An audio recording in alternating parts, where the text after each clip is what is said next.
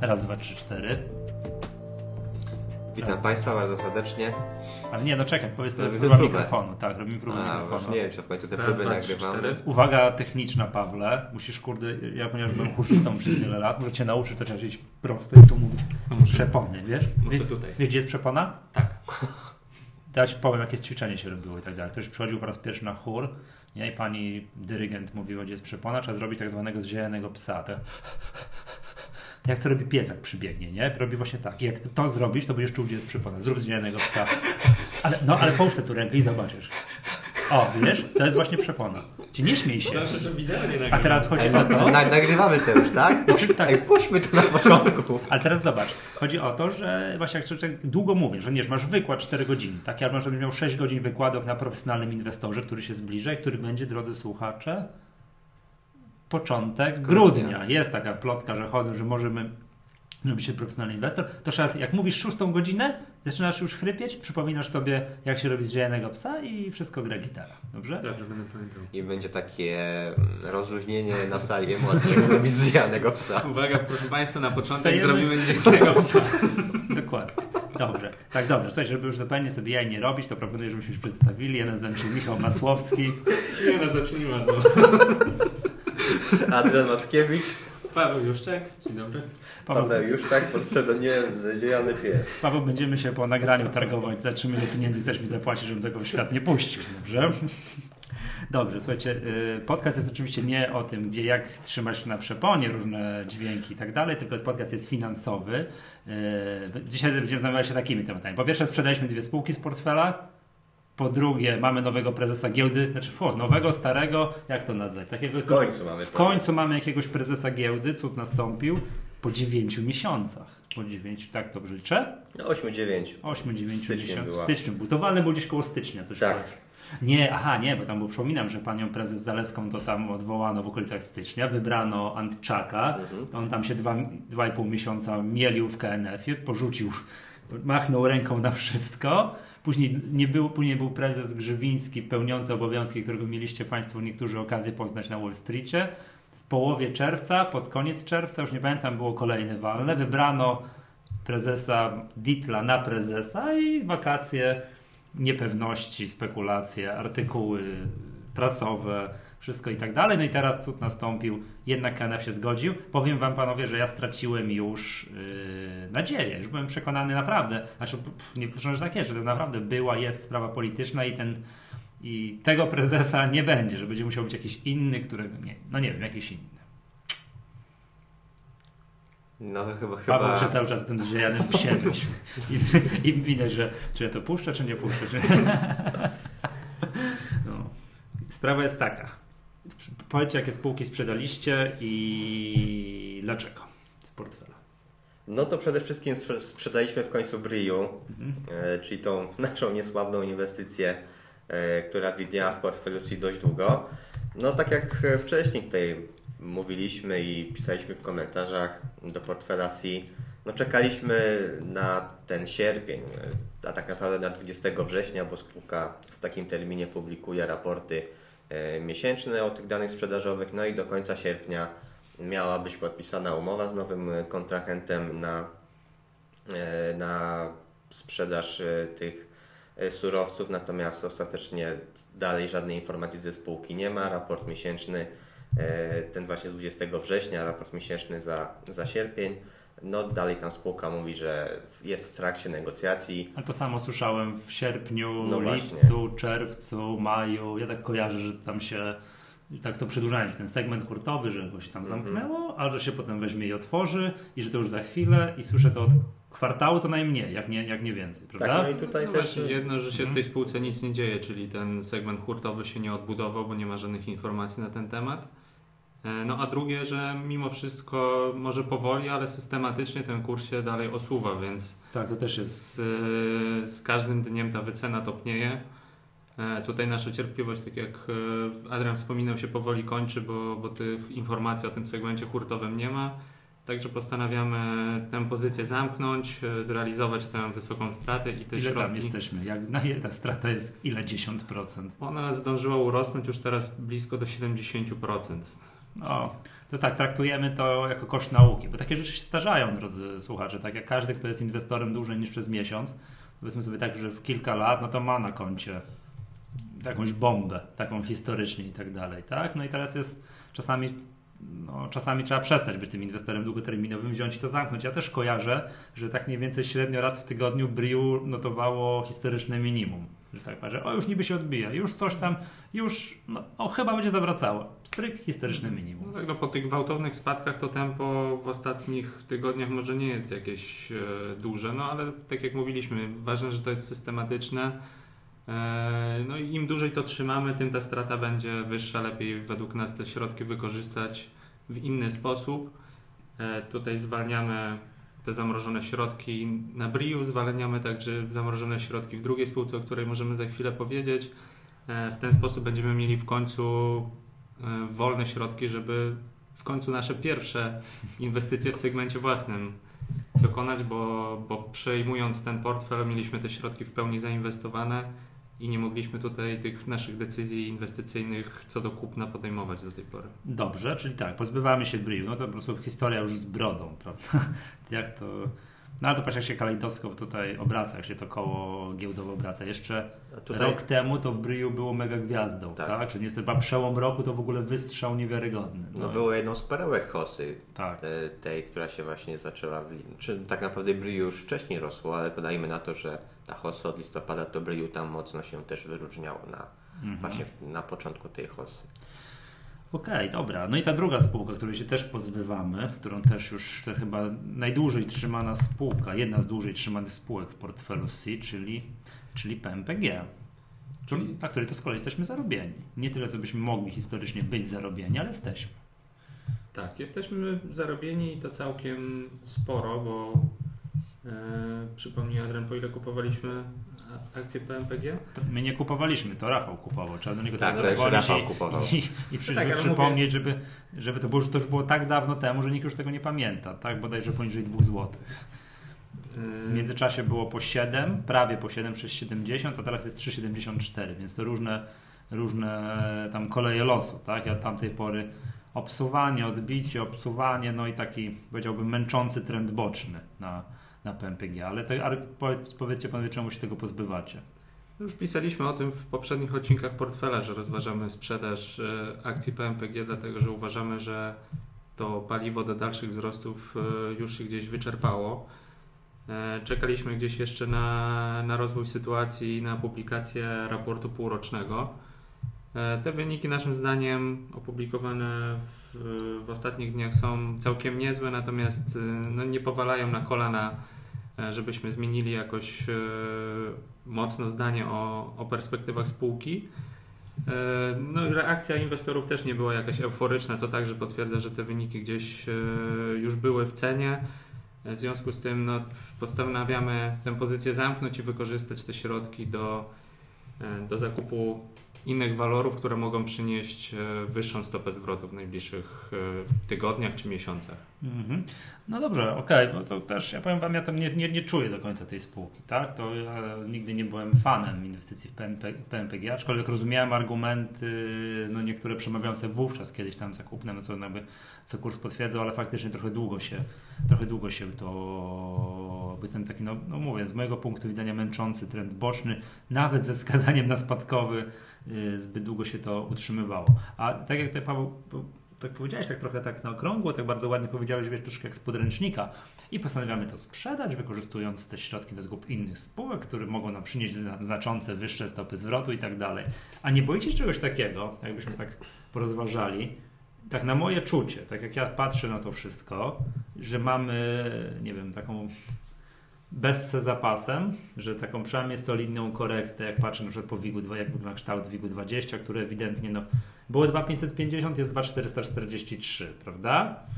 I po, patrzę, że sporo spółek z WIG-u 20 jest już, jest już w takim delikatnym, może niezbyt jeszcze takim spektakularnym, ale delikatnym trendzie, trendzie spadkowym. No to co energetyka się cofnęła, Orlen się cofnął, KGHM się cofnął, no sporo jest tam takich spółek, co, co, co dobrze nie wygląda. Nie boicie się czegoś takiego, że trzeba byłoby się przygotować teraz na, na przytrzymanie jakiejś solidniejszej korekty?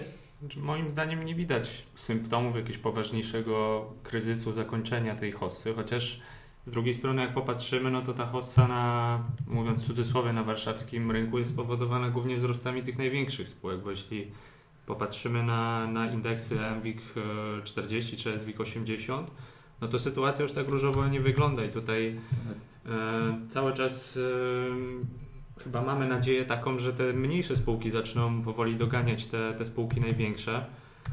E, I tutaj no mamy nadzieję, że to prędzej czy później nastąpi. No, znaczy na, na SWIG-u to już jest bezca, tak bym zaryzykował. No, SWIG to jest jakaś kompletna tragedia. No, jest... Patrząc przez ten wykres może się zastanawiać, czy my tu o jakiejś wielkiej hoście mówimy, natomiast no jest tak jak powiedział Paweł, że głównie te właśnie duże spółki z WIG-u 20 rosną i one ciągną giełdę. E, no i taka już jest, taki, taka już jest ta nasza giełda, że liczy, liczy się kilka tych największych spółek. No to też myślę na co liczymy, że być może już rzeczywiście tak mocno zostały wyciągnięte kursy akcji tych największych spółek, że powoli ten kapitał e, może będzie powracał do, do mniejszych spółek, które są relatywnie nisko wycenione, a jakby perspektywy fundamentalne dalej przed nimi są całkiem interesujące. Mhm. Y, w każdym razie no, straszą nam, nas bezsą już od o, kilkunastu albo kilkudziesięciu tak. miesięcy. to nawet nie bezsą, ale jakimś wielkim nawet krachem. I ciągle to nie następuje. No jasne, że, że prędzej czy później to musi nastąpić, bo no wiadomo, że gospodarka i trendy rynkowe, wszystko się porusza w jakichś tam cyklach i no nie może być tak, że te akcje będą, ceny akcji będą rosnąć w nieskończoność Natomiast no, poważniejszych symptomów y, chyba nie widzimy w tym momencie. No, oczywiście zagrożeń można szukać naprawdę w wielu obszarach, ale rzeczywiście symptomów chyba na razie jeszcze specjalnie nie widać. Tym bardziej, że no okej, okay, rzeczywiście mamy jakąś korektę na giełdzie, ale po pierwsze jest, jest to korekta po bardzo dynamicznych wzrostach, a z drugiej strony chociażby ten wspomniany Orlen no, niedawno zrobił nowe historyczne maksimum. Mhm. E, więc no, tak, tak jak mówił Paweł, myślę, że tych symptomów specjalnie jeszcze aż tak mocno, mocno nie widać. No okej, okay, rozumiem, bo po każdy, masz to rację, po każdy solidny wzrost jakaś korekta się należy. Dobrze, ale nie wiem, czy widzieliście na przykład, nie wiem, CD Projekt, tak? Co stało się w ostatnich tam, nie wiem, dwóch, trzech tygodniach, tak? Po też takim trendzie bocznym pira z drzwi od czerwca do sierpnia, gdzie poruszył się między tam 85-90, nagle c kilka sesji 115. No tak, no tutaj to, to nastąpiło jest... po publikacji wyników CD Projektu, które standardowo można powiedzieć okazało się lepsze od oczekiwań analityków e, i tutaj ten wzrost z okolic 80 do ponad 110 zł, czyli to jest 30-40% mniej więcej, e, nastąpił właśnie w związku z tymi lepszymi od oczekiwań wynikami. Posypały się też e, nowe rekomendacje od biur maklerskich po tych wynikach, które zostały podwyższone, m.in. Erste tam podniósł cenę docelową do 121 zł, PKO BP chyba do 106. E, no i cieszy, no bo, bo ta kapitalizacja CD projektu sięga już bodajże 11 miliardów złotych, tak. czyli to już jest... Dzisiaj jest 10,7 miliarda, tak jak czyli tutaj jak rozmawiamy. Powiem, to tak, jest szokująco wysoko. Jak na polskie warunki, jak na polski rynek kapitałowy jest to naprawdę już y, spora spółka. Yy, no, ciężko powiedzieć yy, coś więcej o przyszłości, no bo w, rzeczywiście te wyniki CD Projektu są bardzo dobre. Yy, perspektywy póki co też się wydają całkiem niezłe, choć no, nie wiem jak wy, ale ja trochę się obawiam o CD Projekt, no bo to jest spółka, w przypadku której bardzo dużo zależy od tytułu, który ma powstać za dwa lata, w 2019 roku ma być. No jeśli się dalej nie przesunie ta data. O tym, tym cyberpunku tak. mówisz, tak? No i teraz ten gwint i tak dalej. To jest generalnie akurat to jest spółka, która jest mm, pode mnie, to jest nie mój charakter, ja nie lubię takich spółek, tak? Ja lubię spółki, które są niezwykle przewidywalne, jak od linijki można narysować wykres, y, jakąś tam projekcję wy, y, wyników finansowych i która wiem, że jak nie wybuchnie wojna atomowa, to będzie płacić dywidendę o jeden, tak do końca świata o jeden dzień dłużej, a CD Projekt z kolei to jest spółka, taka, że jak ktoś uwierzy, nie wiem, w czwartego Wiedźmina, nie wiem, mam ponoć nie być czwartego Wiedźmina, że jakaś tam trylogia, bo no generalnie w kolejną dużą grę uwierzy i ona wyjdzie, to znowu wystrzał o kilkadziesiąt procent. Tylko, że jak ona nie wyjdzie, no to wtedy jest bardzo poważna, to są wtedy bardzo poważne problemy. No, ale to jest cecha jakby spółek No tak, z branży growej, prawda? Jak... Tylko tutaj chciałem zwrócić uwagę, bo bardzo dużo ludzi zwraca uwagę na to, że CD Projekt w skali światowej, no to ciągle jest spółka malutka, no bo tak. to jest... Y 3 miliardy dolarów mniej więcej kapitaliz kapitalizacji w porównaniu do takich firm jak na przykład Activision Blizzard, która ma kapitalizację na poziomie 46 miliardów dolarów. To jest największa spółka growa na świecie? E, stricte growa może tak, ale no tutaj ciężko jest to szacować, no bo mamy spółki takie jak na przykład Sony czy Apple, które też e, w tej gdzieś, branży coś gdzieś niejako no, no, działają, ale, ale mają ale, gdzieś różne tak, ale... segmenty działalności. Ciężko wydzielić, ile ich konkretnie ten segment zajmujący się grami jest wart. Tak, tak? czy Microsoft też ma, ma, ma swoje dywizje, które, które robią, robią gry, ale chodzi tak. mi bardziej taki typowy, nie wiem, typowy właśnie deweloper taki. No to właśnie, właśnie Activision Blizzard ma 46 miliardów dolarów, y, Electronic Arts E, ma 35 miliardów dolarów kapitalizacji. To są ci od FIFA co roku. No, FIFA, Need for Speed, chyba Battlefield tak. też. A im... tak. Czyli, czyli tak e, porównując CD Projekt, no to wciąż na rynku światowym to jest, można powiedzieć, maluch. No ale z drugiej strony e, tutaj pamiętajmy o tym, że ci najwięksi producenci gier, no to mają w swoim portfolio tych tytułów uznanych na całym świecie. Właśnie tak jak wspomniałeś, na przykład Electronic Arts ma tych tytułów co najmniej kilka, które każdy, Ciągną. każdy z nas o nich słyszał. Tak. I no w... Czyli, no wiem, to jest bardzo ważne, co powiedziałeś, że mm, ewentualna porażka sprzedażowa jednego z tych tytułów nie kładzie firmy, znaczy nie, że kładzie, no nie, nie powoduje takich znacznych reperkusji, tak? Póki co CD Projekt, no to jest sukces no Wiedźmina i chyba tylko Wiedźmina, prawda? Ta cała reszta jest rozwijana, oni wiadomo, że teraz na popularności, że to będzie już jest, CD Projekt jest już niezwykle uznanym deweloperem, że to będzie na tej popularności producenta bardzo dużo zostanie mm, wypromowane, ale no, mm, przydałoby się, żeby to szło jakby no, na, na kilku nogach stała ta firma. No dokładnie, no, mamy wielki tytuł Wiedźmin, który e, no, powoli się będzie wyczerpywał jeśli chodzi o sprzedaż, no bo też nie można tego sprzedawać w nieskończoność. No i mamy za mniej więcej dwa lata nowy wielki tytuł Cyberpunk i teraz mniej więcej ta pustka jest zapełniana przez karcianką, przez karciankę Gwinta, tak? Poza mhm. tym tytułów więcej w CD Projekt nie ma. No i rzeczywiście tutaj porażka na przykład cyberpunka no, mogłaby oznaczać bardzo duże kłopoty spółki. Ale to właśnie takie pojedyncze topa na pojedynczym tytule, jak pokazuje, jak można się przejechać, to przykładem jest chyba CI Games, tak, która gdzieś tam ma kolejny, jak się tak nazywa, Sniper? Tak, Sniper. Tak, wszystko było dobrze, dobrze, dobrze i nagle słabe wyniki Snipera, no i kurs CI Games wiemy, jak wygląda, tak? Także to, to, to jest przykład właśnie, jak spółka bazuje na jednym, a dużym tytule. Znaczy, no CD Projekt też jest może to ryzyko trochę mniejsze niż w przypadku innych deweloperów, no bo w przeszłości udowadniał, że ma zespół na tyle dobry, że potrafi... Że oni dają radę. Że tak? dają radę i do tej pory chyba nie zawiedli, więc y, to no też to... chyba raczej nie będzie tak, że nagle się okaże to wielką porażką, no bo... Tutaj też nie ma co porównywać CI Games do CD Projektu, bo to są dwie, dwie, dwa różni, dwu, dwaj różni producenci. Pamiętajmy, że w przypadku CI Games ten najnowszy Sniper, trzecia część, miał być pierwszą grą z typu AAA, e, to potrójne taką dużą A, grę, tej, tej, tej, najwyższej jakości, więc tutaj spółka nie miała jeszcze doświadczenia w produkowaniu takich gier. No i no niestety Sniper 3 pokazał, e, że chyba jednak nie będzie chciała próbować zwiększać tych swoich kompetencji, bo w najnowszej strategii jednak odeszło od tego typu. Wycofania, tak. tam chyba było, że wycofują się z tych gier typu Dlatego właśnie w przypadku takiego CD Projektu chyba można mieć gwarancję, że ten, że jakość tego tej produkcji będzie wysoka, natomiast no, nie ma gwarancji, że to, tra- to, to, to, się też jeszcze tak. nie, nie bezpośrednio może przełożyć na jakiś wielki sukces e, sprzedażowy. No to właśnie, bo tak ten CD Projekt jest taką bardzo jaśniejącą gwiazdą, jeżeli chodzi o z branży gier. CI Games jest taką na drugim biegunie, że tam ewidentnie wie, że porażka jednego tytułu, co spowodowała e, z kursem. Równie dobrze mogło być tak, że to był, byłby sukces sprzedażowy i mielibyśmy dzisiaj CI Games. Tak... Aku, akurat e, jeśli patrząc przez no. pryzmat sprzedaży, to ona była bardzo dobra. E, znaczy bardzo dobra. Na tam pewno... recenzenci widziałem, z, tak. zmasakrowali tę grę. Ocena gry mhm. była słaba, ale ostatecznie ten raport sprzedażowy, który tam spółka opublikowała razem z wynikami za pierwsze półrocze, no to okazało się, że 750 tysięcy egzemplarzy sprzedano, no to to są e, to są dobre wyniki. Myślę, że tak należy je uznać, tym bardziej no tutaj głównym problemem CI Gamesu był, była sprzedaż zaraz po premierze, to było mm, na przełomie kwietnia i maja i wtedy rzeczywiście też poszedł komunikat do spółki, że sprzedaż jest poniżej oczekiwań zarządu, do tego słabe recenzje gier. Natomiast wydaje się, że ostatecznie po tych wszystkich e, patchach, które spółka wypuściła, które ulepszyły grę, no ostatecznie ta produkcja e, przyciągnęła tych klientów, graczy, no bo tak jak mówię, to 750 w, w kursie nie widać tego jeszcze. Tam było odbicie, tylko po prostu było bardzo mocne odbicie, ale no jednak rzeczywiście kurs akcji jest znacznie poniżej cen sprzed premiery.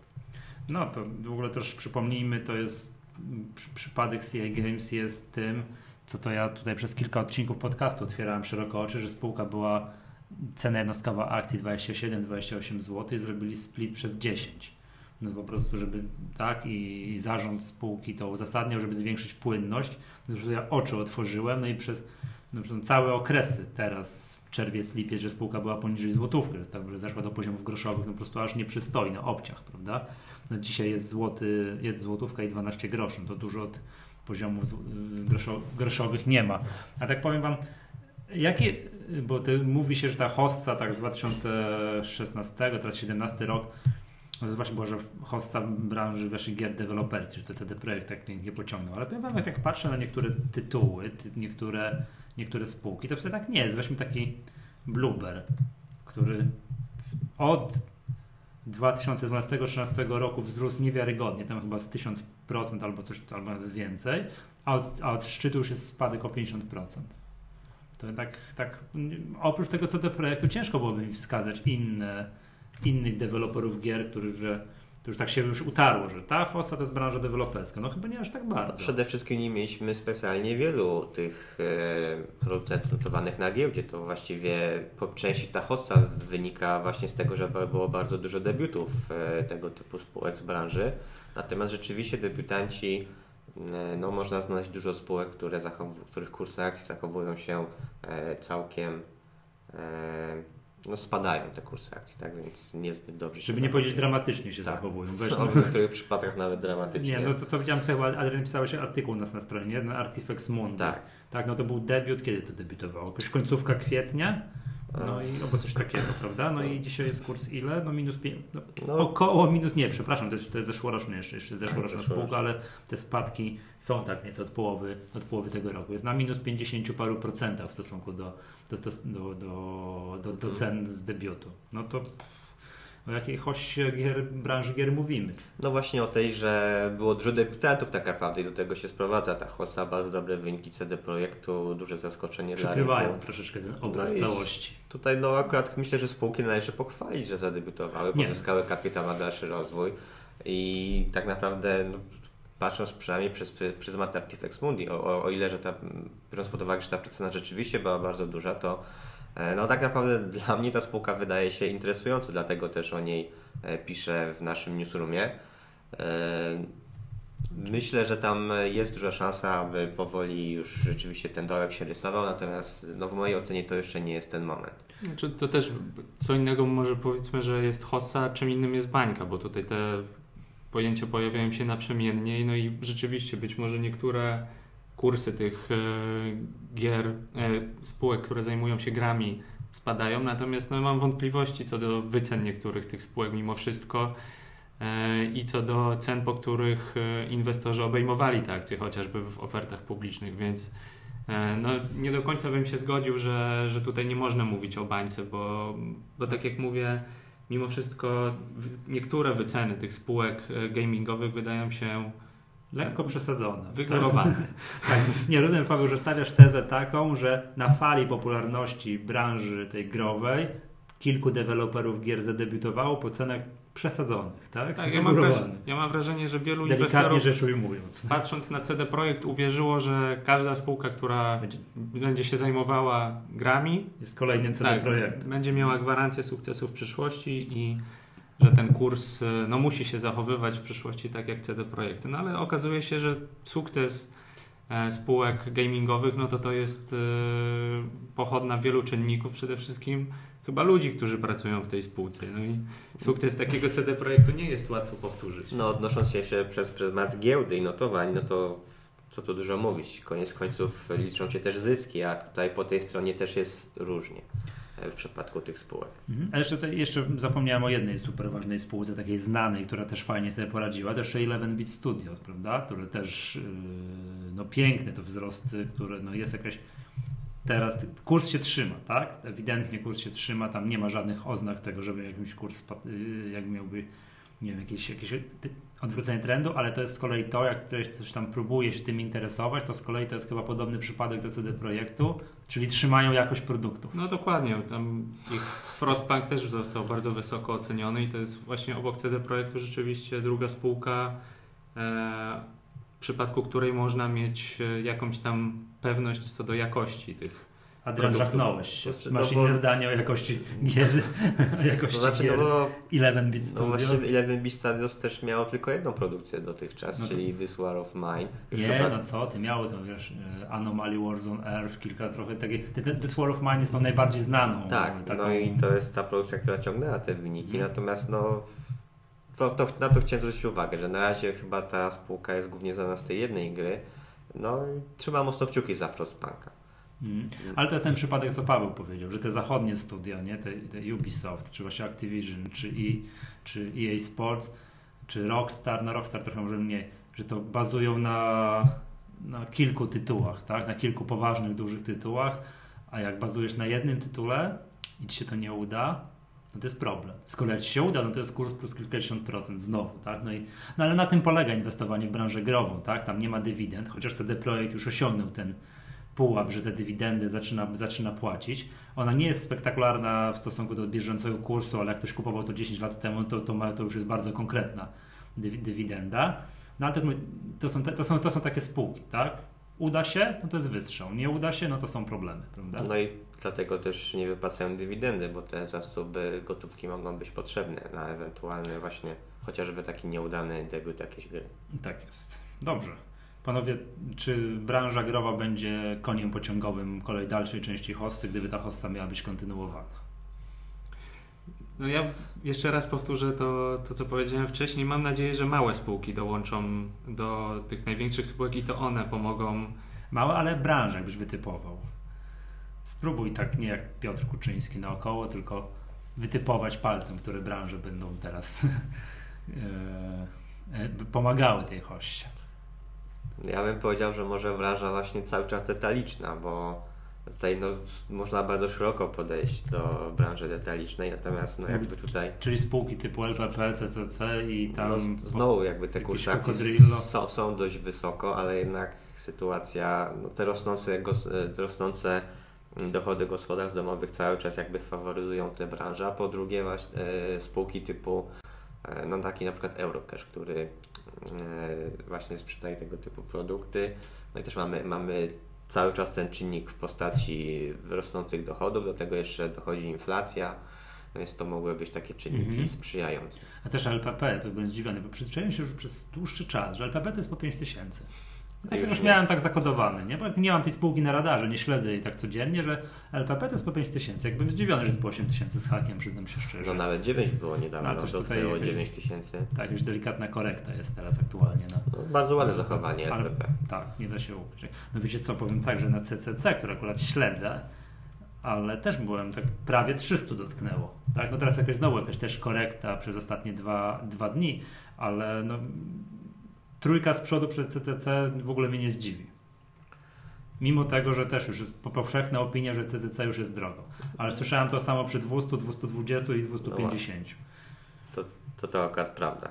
Ale to może być to, co mówię. To jest bardzo fajny ten sposób. Podoba mi się tego wnioskowania, że 500 plus załatwia to, że bardzo wielu ludzi stać, żeby pójść do takich sklepów. Chciałem prawda? uniknąć tego sformułowania 500 Czemu? plus, ale okej. Okay. Trzeba o tym mówić, nie? Bo to, to ma duży wpływ na gospodarkę takiej, wiesz, w skali, w skali, w skali makro, nie? Że to, że to jednak wpływa na to, że że, że tego typu branże, tak, takie no, z powszechnym dostępem, mhm. tak, powszechnym dostępem z jakimiś niewygórowanymi cenami mają szansę dzięki temu na, na, na, na solidne na solidne wzrosty. Paweł, Adrian powiedział, branża detaliczna, ja bym... tak, i branża tych, takich produktów szybko zbywalnych. Słucham. Nie wiem, może budowlanka ze względu na to, że te zamówienia publiczne i gdzieś tam stanęły i, i widziałbym szansę, że to się wszystko ożywi, te firmy na tym skorzystają. Natomiast konkretne spółki wskazać w tym Nie, momencie. no to wiadomo, to konkretne to nie, to tak musisz jak zawodowy analityk, To na coś, kolejnym na, podcaście. coś naokoło i, i, i wiesz, tak, tak, żebyś mógł się ewentualnie z tego za kilka miesięcy wycofać, prawda? Słuchajcie, to notujemy, tak? Paweł Budowlanka. Pamiętam, że jak byłem u Alberta w Warszawie, to Albert powiedział, że branża growa. Że to zawsze jest tak, że, że hossa, kończą już absurdalne wyceny absurdalne wyceny spółek, tych takich, które ciągnęły całą hossę, tak? Ale to nie wiem, czy to, czy faktycznie oprócz z wyjątkiem CD Projektu i 11-bit Studios, czy, czy, to czasem inwestorzy się już nie poznali na tych, na tych spółkach, że to może być słuszna uwaga, że to, że to na fali tym popularności trochę za dużo debiutantów, którzy później sobie no, nie poradzili. Trzeba tutaj bardzo selektywnie podchodzić na pewno do producentów gier i rzeczywiście nie patrzeć przez pryzmat CD Projektu jako jednej spółki lidera, że wszystkie pozostałe muszą takie same sukcesy osiągać. Tak, tu jest jeszcze taka przypadku, jak spojrzeć jeszcze na sam koniec na tą branżę gier, to jak jest gigantyczna dysproporcja, jeżeli chodzi o wielkość, że ten CD Projekt blisko 11 miliardów, a 11-bit Studios, czyli jako też już no, spółka, która trochę urosła i tak dalej, to ile jest warta? Tak rzucę okiem, ale to jest, to jest rząd wielkości mniej, no to kapitalizacja 419 milionów. No a co dopiero te wszystkie pozostałe Tak, spółki. To... CI Games już jest po tych spadkach jest dużo niżej, to mam wrażenie, że ten CD Projekt jest warty więcej niż wszystkie inne pozostałe spółki z tej branży razem wzięte i to tak ze, ze, ze dwa razy więcej. Tak? O, no, ale, ale myślę, o ile nie, o ile nie więcej. cztery razy więcej. Tak, że to jest, dys, dysproporcja jest ogromna, że chyba nawet pamiętam gdzieś coś, a wiem, byłem na dyskusji w Rzeczpospolitej i była tam, y, była pytanie do prezesa Cieciurskiego, albo to może było na, dys, na de- debacie poświęconej dziesięcioleciu New Connectu, czy powstanie indeks WIG y, gry. Czy nie pamiętam nazwy do końca i tak dalej, Mhm. tak? I właśnie prezes Cieciurski z giełdy powiedział, że no wszystko fajnie z tym indeksem, wszystko dobrze, tylko de facto byłby to indeks, który by się nazywał WIG CD Projekt, prawda? Bo to byłaby tak gigantyczna dysproporcja i, z, i ze względu na kap- kapitalizację, i ze względu na obroty, które tak naprawdę decydują o tym, jakie spółki mają jakie udziały w indeksie. No, no musi, musimy się dorobić jeszcze z dwóch, trzech takich deweloperów gier na skalę światową, żebyśmy mogli sobie zrobić fajny, ładny, miarodajny indeks WIG deweloperzy gier, prawda? Czy No, na, razie, zwa- na razie się chyba na to nie zanosi, bo to mamy, ja potrafię wskazać tych dwóch, nie? Że, że CD Projekt, tak jak Paweł powiedziałeś, ta jakość jest, no może nie gwarantowana, ale no w miarę pewna, w miarę, w miarę, prawda? No i ten 11-bit Studio, z którego ja jestem fanem, tego This War of Mine, czy tam Anomaly Warzone RT. Ja kojarzę te gry, gram, wydałem na nie pieniądze, także ja uczestniczyłem w sukcesie, sukcesie, e, tutaj giełdowym 11-bit Studios. No dokładnie, tym bardziej, że konkurencja jest wysoka. Coraz więcej firm widzi potencjał w tym rynku gamingowym, coraz więcej firm próbuje się zajmować produkcją gier. E, No i pamiętajmy o tym, że tylko część z nich tak naprawdę odniesie sukces, czy to na skalę e, krajową, a tym, tym mniej będzie spółek na, na skalę jakąś światową, jak na przykład można powiedzieć chyba już o CD Projekt. Tak. no to prawda, natomiast ta dysproporcja między CD Projektem a pozostałymi spółkami, no tak jak właśnie tutaj powoływane ile być Studios, tutaj mamy pół miliarda, tam mamy 11 miliardów. E, więc Tak, tutaj no można powiedzieć- po, przez pryzmat indeksu to jeszcze długo poczekamy na Można powiedzieć, że CD Projekt jest gigantem na, na polskim rynku, natomiast w skali światowej dalej pozostaje maluchem i tutaj no, można, No, takim dopiero takim preten, pretendentem zgłaszającym aspirację. Tak. tak bym tutaj... można wtedy wiem. sobie wyobrazić dopiero jaka jest przepaść pomiędzy mniejszymi spółkami gamingowymi w Polsce, a tymi największymi na światowymi liderami. Tak jest. Dobrze, panowie, coś jeszcze mam dzisiaj do dodania? Rozumiem, że teraz tylko stawiacie duże piwo, żebym wyciął to, co było na początku. Tak, może, bo jak, jak, wy, jak nie wytnę tego, to będziecie wiedzieli o co chodzi. Jak wytnę, to ta końcówka może zabrzmieć enigmatycznie. Także panowie się śmieją i czerwienią, znaczy, że było wesoło. No to najważniejsze. Słuchajcie, dobrze, to koniec na dzisiaj. E, To był podcast Echa Rynku. Ja nazywam się Michał Masłowski. Ja nazywam się Paweł Juszczak. Był z nami Adrian Mackiewicz. Do usłyszenia następnym razem.